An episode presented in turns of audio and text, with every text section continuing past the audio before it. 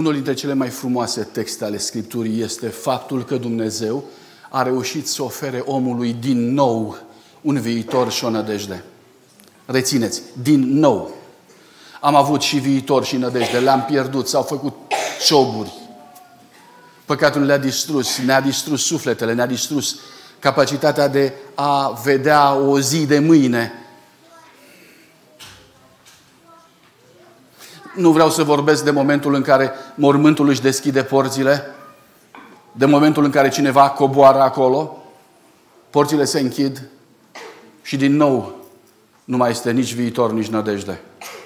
Cu toate acestea, repet, Dumnezeu a făcut să avem din nou un viitor și o nădejde datorită unui simplu lucru și anume ne-a promis că va reveni. Sărbătorim venirea lui Isus Hristos la Betleem.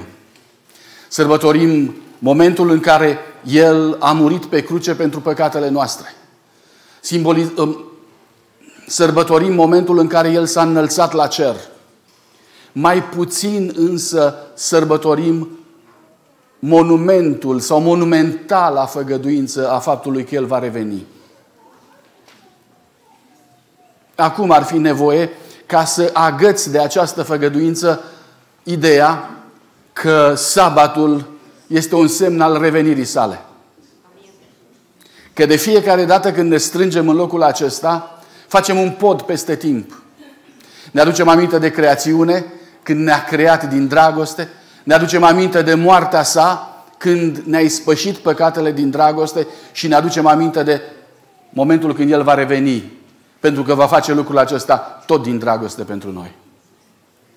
Aș dori pentru cei prezenți care ne sunt oaspeți astăzi să înțeleagă că ceea ce Dumnezeu a lăsat să se întâmple ca, eu știu, ca binecuvântare a Evangheliei între noi, este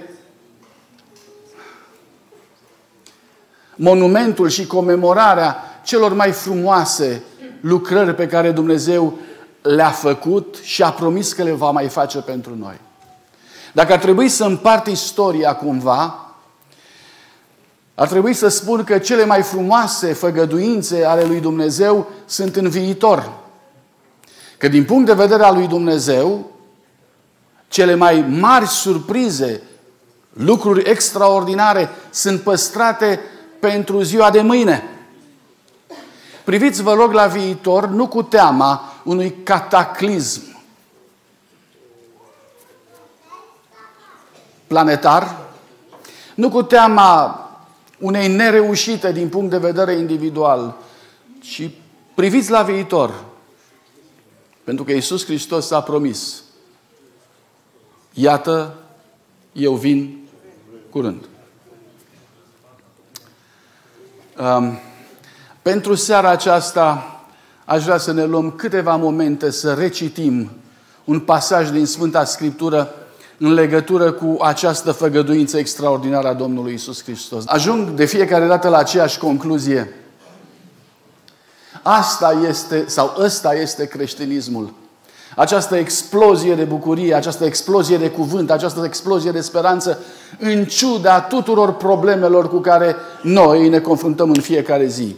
Este un soi de împodmolire a vieții cu tot felul de necazuri. Și în timp ce ne zbatem în această împodmolire, vă rog frumos, ridicați-vă ochii și priviți. Există o altă realitate. Vă voi invita, deci, la un pasaj din Sfânta Scriptură extrem de provocator. Eu știu că dumneavoastră, și mă refer la cei ce n-ați studiat Scriptura, avem diferite impresii în legătură cu Biblia. Dar vreau să aveți încredere că Biblia ne cunoaște inima și ne cunoaște felul de a gândi. În seara aceasta voi citi înaintea dumneavoastră un pasaj biblic extrem de postmodern. Adică așa, din generația noastră. Deși vorbește despre venirea Domnului Isus Hristos. Pasajul se găsește în 1 Petru, întâia iertați-mă, în a doua epistolă sobornicească a lui Petru, capitolul 3. Deci 2 Petru, capitolul 3. și cu bunăvoința dumneavoastră voi începe să citesc de la versetul 3. Voi citi un pasaj destul de lung pe care voi încerca apoi să-l buchisim, să-l înțelegem împreună. Înainte de toate, să știți că în zilele din urmă vor veni batjocoritori, plini de batjocori care vor trăi după poftele lor. Și ce dacă vin? Să vină. Nu mă interesează. Ei cu treaba lor, ei cu treaba mea. așa -i? Următorul verset. Și vor zice, unde este făgăduința venirii lui Hristos? Căci de când au adormit părinții noștri, toate rămân așa cum erau de la începutul zidirii. Vi se pare comun? Vi se pare că trăim zilele astea? Atâta vreau să vă întreb dacă vi se pare că da. Mulțumesc. Căci în adins se fac că nu știu că odinioară erau cerul și un pământ scos prin cuvântul lui Dumnezeu din apă, cu ajutorul apei și că lumea de atunci a pierit tot prin ele înnecată de apă. Se face referire la potop.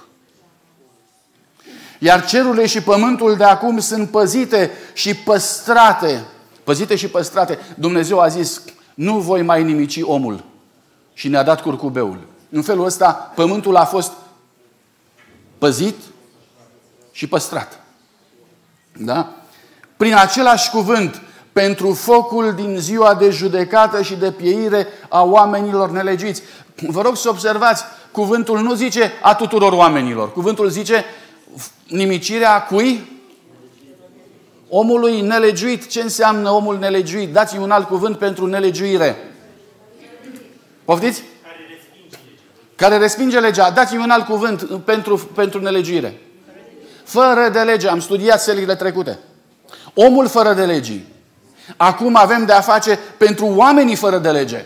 Dumnezeu va veni pentru a, pentru a contracara o împotrivire teribilă care se formează și care s-a format pe pământul nostru împotriva cui? Împotriva lui Dumnezeu. Care este manifestarea? Prin ce se manifestă? Poftiți? Prin călcarea legii lui Dumnezeu, prin fără de lege. Și prin călcarea legii lui Dumnezeu sau prin anularea legii lui Dumnezeu. Unii dintre noi, din prietenii noștri, din oamenii care merg în stânga și în dreapta, calcă o poruncă, alții două, alții trei. Alții nu mai au nevoie de lege de niciun fel și scot legea lui Dumnezeu din conștiința lor. Toate aceste lucruri, în manifestarea lor diversă, fac parte din acest buchet. Omul nelegiuit sau omul fără de legii.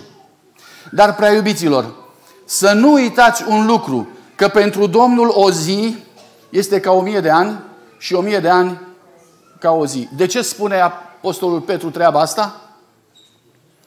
Spune versetul 9. Ca să nu cumva, ca nu cumva să ziceți că Domnul întârzie în împlinirea făgăduințelor Lui. Pentru că Domnul nu întârzie în împlinirea făgăduinței Lui, cum cred unii, ci are o îndelungă răbdare pentru voi și dorește ca niciunul să nu piare, ci tot să vină la pocăință. Încă o dată vom reveni la aceste versete rapid de tot, dar vreau să vă spun că cuvântul ăsta, pocăință, este unul dintre cele mai grele cuvinte care există în societatea noastră de acum. Folosim orice fel de cuvânt, dar nu-l folosim pe ăsta. Din ce cauză? Ni rușine. Și vreau să vă spun că rușinea și ironia sunt două lucruri care distrug tot. Ei bine, dacă nu vreți să folosiți cuvântul pocăință, folosiți un alt cuvânt.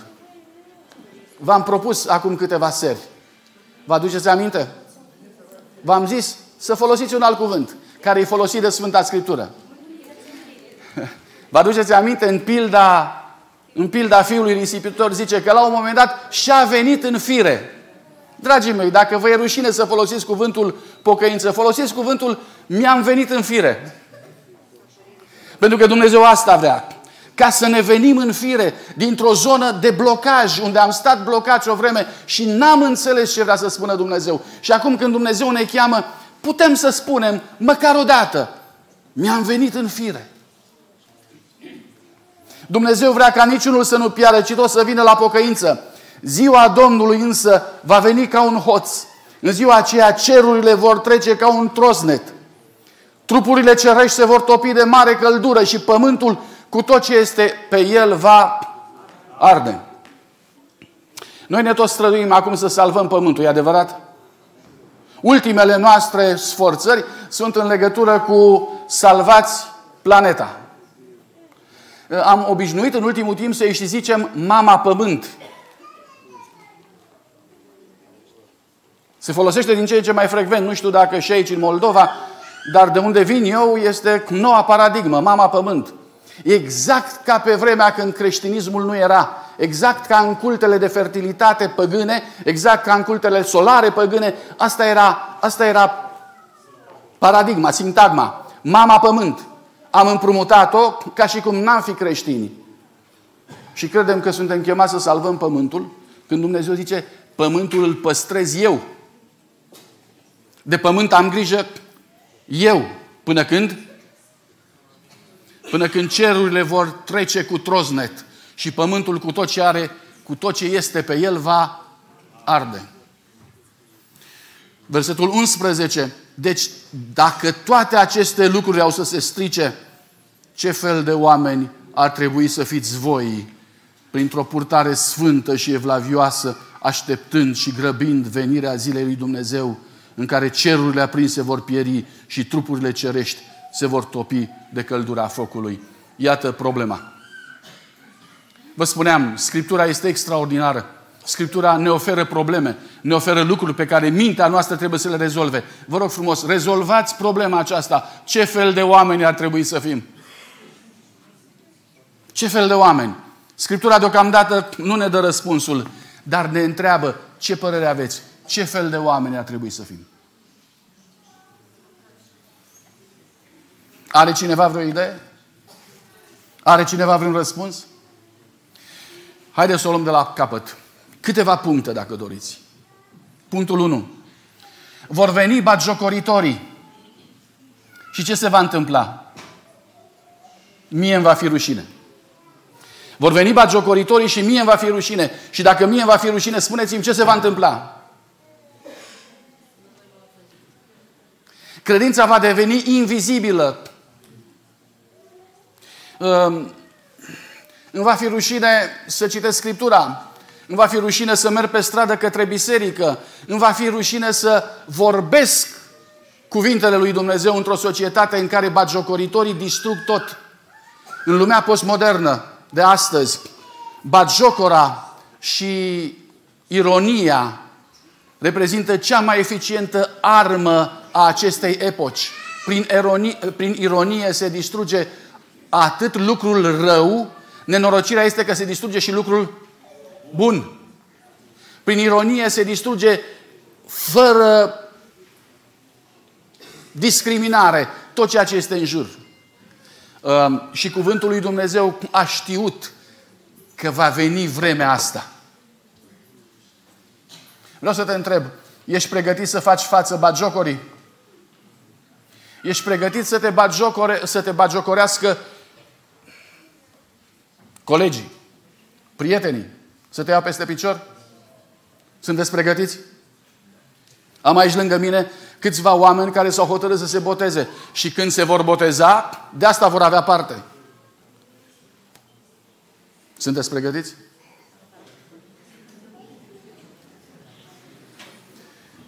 Vă spuneam că până în clasa 8 -a, nu mi-am auzit numele strigate în școală.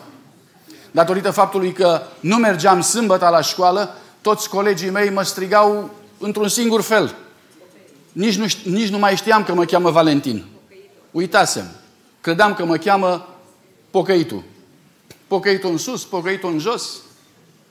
Nici fotbal nu jucau cu mine colegii mei. Considerau că este o înjosire să facă lucrul ăsta. Deși profesorii la școală admiteau că până la urmă nu eram, nu eram chiar așa de înapoiat pe când pretindeau ei. În termen de glumă, repet ceea ce mi se întâmplă, ceea ce mi s-a întâmplat și am, v-am povestit aici. În fiecare miercuri aveam oră de dirigenție. Și domnul Lupulescu, dirigintele meu, avea sarcină de partid să, să termine odată cu pocăitul din clasa lui. Și în fiecare miercuri o lua de la capăt. Și mă întreba, Valentine, ce faceți? Unde ai fost sâmbătă? Domn dirigint, am fost la biserică. Și ce ați făcut la biserică? Ce să-i spun eu? Răspuns de cla- elev în clasa a cincea. Citim și noi din Biblie. Păi, proști mai sunteți. Păi de ce, domnule? Păi n-ați mai terminat-o. De atâta vreme. Ironia este teribilă. Și subminează tot. Nici nu, nici nu poți să răspunzi ironiei cu logică. Pentru că nu merge. Ironia depășește logica. A venit doamna Manu Steluța de la București, profesoară, detașată la noi. Și primul lucru, pentru că era o, era o tânără entuziasm, entuziast, entuziastă și deosebită, primul lucru care l-a făcut a fost să facă un cerc de ateism în școală. După aceea am aflat că i s-a impus. Evident, s-a format cercul de ateism și cine a trebuit să fie acolo în mod obligatoriu. Trebuia să fie și un cobai. Adică, dacă tot facem ceva, hai să facem pe viu. Și cine trebuia să fie? Evident, Valentin. Și m-au chemat acolo. Clasa 5 a 6 nici nu mai știu. Era după ce făcusem două trimestre de istorie cu doamna profesoară Steluța și reușisem să iau în ambele trimestre 10-10 la istorie. Și mi-aduc aminte, era sala de clasă, anfiteatru era plin. Toți comandanții de detașament, de grupe, cei mai buni, cei mai buni elevi, studenți erau acolo. Și în picioare eu. Ea spune, Valentine, Păi, tu ești băiat isteț, tu ești, le știi pe toate. Cum poți să crezi așa ceva? Mulțumesc.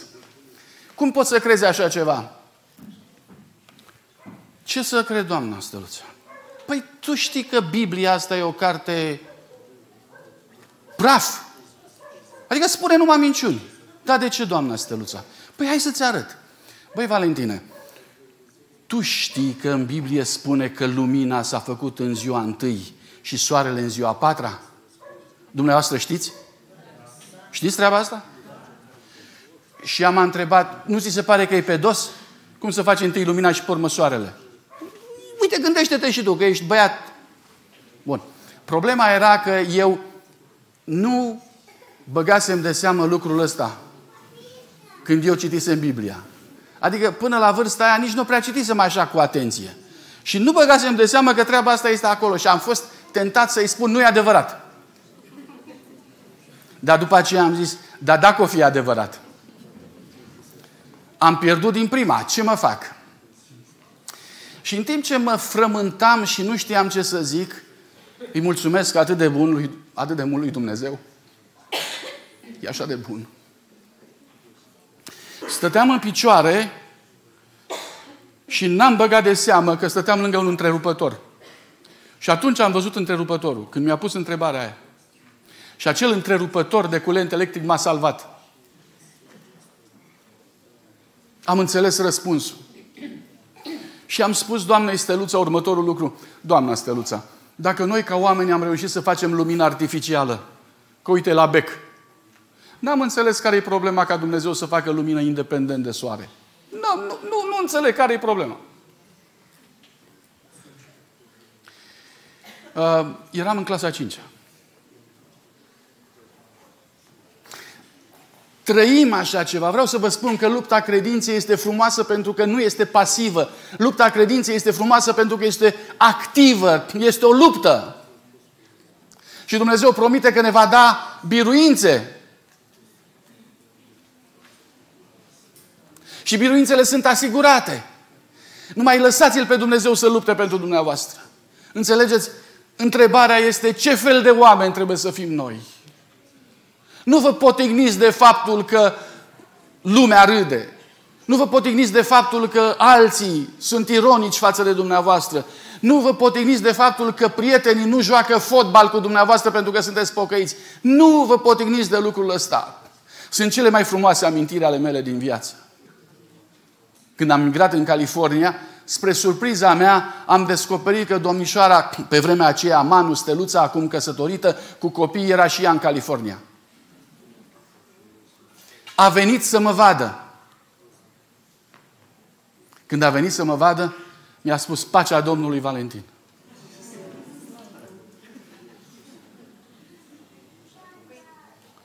Profesoară de ateism științific. Cum vreți. Mi-a spus, îl cunosc pe domnul Lucian Cristescu și așa mai departe, o mulțime de... Cunosc adventismul. Ea, evident, s-a pocăit la o biserică non-denominațională. Și mi-a povestit după aceea, Valentine, îmi aduc aminte de tine întotdeauna. Faceți în așa fel încât viața dumneavoastră să fie o mărturie în favoarea lui Dumnezeu. E frumos așa. Faceți ca prezența dumneavoastră, biserica dumneavoastră aici în Hâncești, să fie cel mai, cea mai frumoasă clădire. Nu datorită zidurilor, ci datorită dumneavoastră. Vă spuneam într-una din întrebările, din întâlnirile noastre anterioare, uh, sala asta n-are sfinți pe pereți.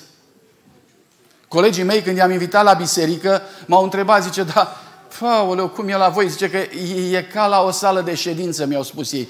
Mi-au reproșat, nu se simțeau bine. Unde sunt sfinții? Unde erau sfinții? Vă mai aduc aminte, seara asta e un soi de recapitulare. Henry al la un moment dat, când uh, a luat aurul de prin bisericile Angliei ca să facă reformă monetară, a fost uh, întrebat, de ce te atingi de sfinții din biserică? Și el a zis, vă amintiți? Ziceți. Ziceți replica lui Henry al VIII-lea. Ați uitat. Vă mai zic o dată, promite să nu uitați. El a zis așa, lăsați sfinții să circule. Nu-i puneți pe, nu-i puneți pe pereți, nu-i bateți în cuie, lăsați-i să circule. Sfinții sunt în scaune, să fie casa asta de rugăciune frumoasă datorită dumneavoastră, nu datorită zidurilor, nu datorită clădirii care este lângă. Nu așa. Lăsați-o să fie frumoasă pentru că Dumnezeu e aici, iar dumneavoastră sunteți niște oameni pâinea lui Dumnezeu. Nu fiți scorțoși.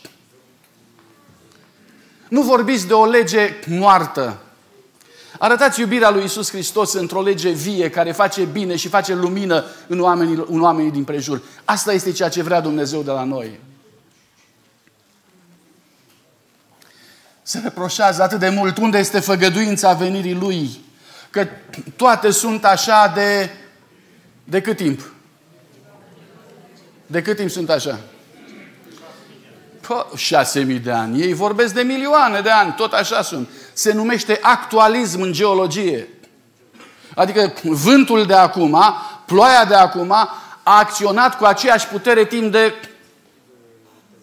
milioane de ani. Și pentru că a acționat cu aceeași putere, vă dați seama, sistemul de eroziune a funcționat la fel și ca să, să ai un metru de nisip, cât timp a trebuit să treacă? Și calculează ei dacă un milimetru de nisip se formează prin eroziune în câți ani, atunci un metru înseamnă... Da? Și Dumnezeu zice, în adins se fac că nu știu că n-a fost așa de la început.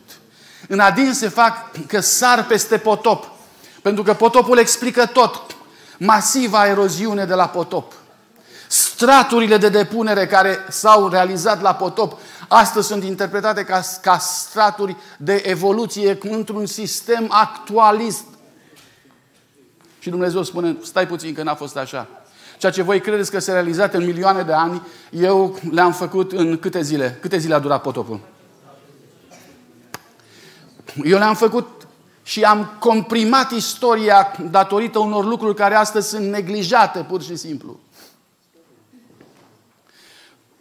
Aș vrea să înțelegeți, prin harul lui Isus Hristos, datorită revelației cuvântului acestuia, istoria lumii noastre este mult mai normală, este mult mai logică decât tot ceea ce se spune astăzi ca fiind evoluție, ca fiind milioanele de ani în urmă, care nu se leagă de niciun fel. Și iertați-mă, orice om de știință cu bun simț ajunge să spună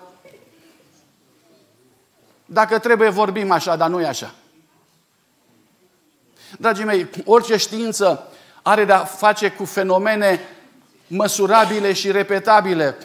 Dacă evoluționismul este știință, atunci trebuie să fie măsurabil și repetabil. S-a mai repetat ceva? Și atunci de ce e știință? De ce e știință? Nu luați în considerație ironia, nu luați în considerație pretențiile. Uitați-vă la cuvântul lui Dumnezeu, care este extraordinar de frumos, clar.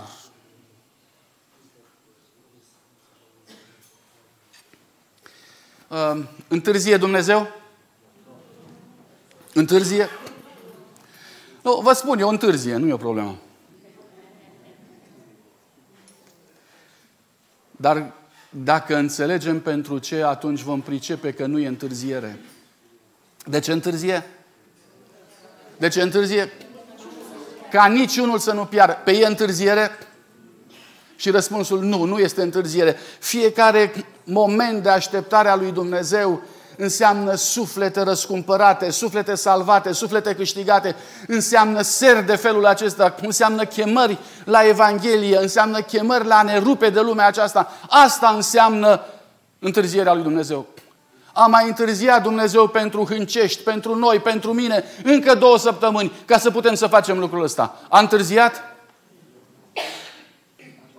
Oare nu trebuia să fie lucrul ăsta făcut aici? Nu trebuia să fie făcut, trebuia să fie făcut. Și rog de biserica din Hâncești, nu vă opriți din a mărturisi. Continuați să mărturisiți, pentru ca cine poate, cine vrea să fie salvat, să se salveze. Zice aici, răbdarea lui Dumnezeu, pentru ca toți să vină la pocăință, pentru ca nici măcar unul, nici măcar unul să nu piară. Vă dați seama cât de ce dragoste extraordinară are Dumnezeu? Ce dragoste! Nici unul să nu piară. Pierderea lui Dumnezeu ar trebui să fie zero. Câștigul crucii lui Isus Hristos ar trebui să fie 100%. Tu unde ești în acest calcul, în această diferență de 100% și zero? Unde ești? Ai putea să fii câștigul lui Dumnezeu, să fii printre cei 100%. Din nefericire, o mulțime de, din prietenii mei, o mulțime din generația mea preferă să fie pierderea lui Dumnezeu. Și îi întreb de ce. De ce faci lucrul acesta? Vă reamintesc de colegul meu, Marius, astăzi medic în București, la Foișorul de Foc. La un moment dat, la o petrecere unde am fost și eu, l-am luat deoparte se bea cea mai bună băutură, se fumau cele mai bune țigări, se asculta cea mai bună muzică. Eu nu făceam niciuna din treburile astea, să fie limpede, dar eram acolo pentru că erau colegii mei. Și l-am chemat pe Marius deoparte și l-am întrebat, Marius, spunem cum te simți în situația asta? Și el a luat loc lângă mine și a zis, s-a uitat în ochii mei și mi-a zis, vă aduceți aminte, gol.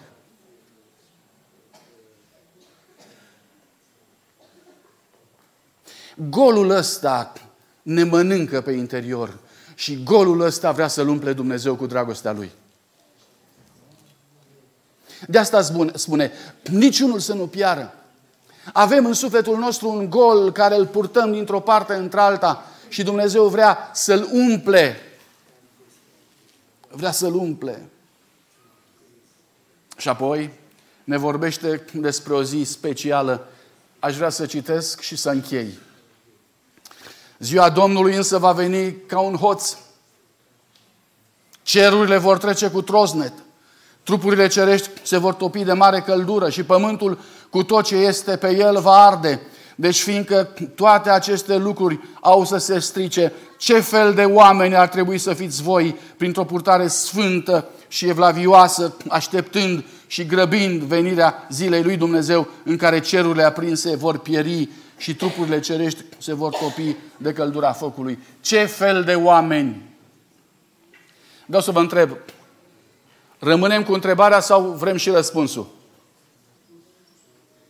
Rămânem cu întrebarea sau vrem și răspunsul? Scurt de tot, deschideți, vă rog, în uh, Tesaloniceni. Epistola lui Pavel către Tesaloniceni. A doua epistola lui Pavel. Frații mei, am o întrebare și pentru vizitatori și pentru toți cei ce sunt aici. Imaginați-vă că va fi un moment în care în universul acesta se va întâmpla o schimbare majoră de proporționalitate. Ni se spune că la un moment dat se va apropia de pământul nostru cetatea sfântă, un cub imens, capabil să poarte dintr-o parte a Universului în partea cealaltă a Universului milioanele de oameni mântuiți. În timp ce se, în timp ce se apropie, spune că râurile vor înceta să curgă, munții vor sări ca niște berbeci de la locul lor. Toate acestea sunt mărturia faptului că gravitația nu mai funcționează bine. Gravitația care până acum atrage totul spre centrul acestei planete va fi redistribuită către obiectele acestea masive care se apropie de Pământ. Imaginați-vă că cerul se deschide. La un moment dat această slavă cerească poate să fie vizibilă. Vreau să vă întreb, din punct de vedere uman, din punct de vedere uman, cine va fi centrul, centrul de vizibilitate? Spre unde, un, spre unde vor privi toți oamenii? Această nouă realitate care se apropie de pământ. Dar aș vrea să vă atrag atenția asupra unui lucru și să răspundeți la următoarea întrebare. Da, din punct de vedere al cerului care se apropie de pământ, spre unde vor privi? Spre unde vor privi ei, cei ce se apropie, îngerii, ființele necăzute în păcat? Care va fi centrul preocupărilor? Și acum, ca să răspund la întrebarea asta, aș vrea să citesc versetul, deci capitolul 1 cu versetul 10. Când va veni în ziua aceea, ca să fie proslăvit. Ce înseamnă proslăvit? Să fie cinstit, să fie înălțat. Cine? Iisus Hristos zice aici, să fie proslăvit în sfinții săi. În cine? În sfinții săi. Și mai departe, și privit cu uimire cine? Iisus Hristos, privit cu uimire în toți cei ce vor fi crezut. E o realitate pe care o surprinde aici Apostolul Pavel și anume realitatea care spune că mântuirea ne va face ca să purtăm în sufletul nostru chipul lui Isus Hristos. Și aici spune că în, pe măsură ce această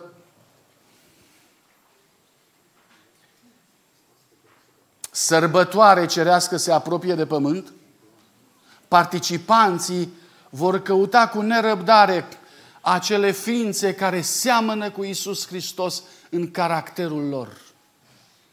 Chipul lui Isus Hristos va putea să fie recunoscut, descifrat, dincolo de masca palidă a muritorilor de rând. Se vor vedea oameni puși deoparte, oameni speciali, oameni nobili, datorită mântuirii lui Isus Hristos pe care El lucrează pentru noi. Întrebarea era, ce fel de oameni ar trebui să fim noi? Răspunsul este acel fel de oameni care vor purta chipul lui Isus Hristos în momentul când acesta va veni pe norii cerului. Purtăm chipul lui Isus, purtăm slava Lui, purtăm gloria Lui. Amin. Amin. Dragii mei, Vă voi invita să încheiem această meditație legată de provocarea mântuirii cu o rugăciune. Vă voi invita să ne rugăm împreună spre slava lui Dumnezeu și spre mântuirea noastră.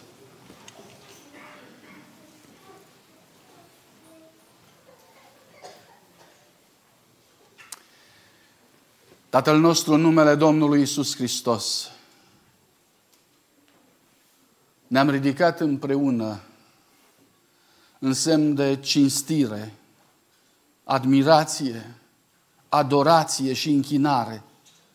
Și dorim, Părinte, ca momentul acesta să fie momentul de început al unui legământ cu Tine pentru fiecare dintre noi. Venim înaintea Ta pentru că, Doamne, ne e dor de Tine. Am vrea ca împărăția Ta să vină cât mai repede. Am vrea ca istoria acestei lumi să se continue cu veșnicia Ta. Am dorit, Doamne, ca ființa umană să poată să întâlnească desăvârșirea ei,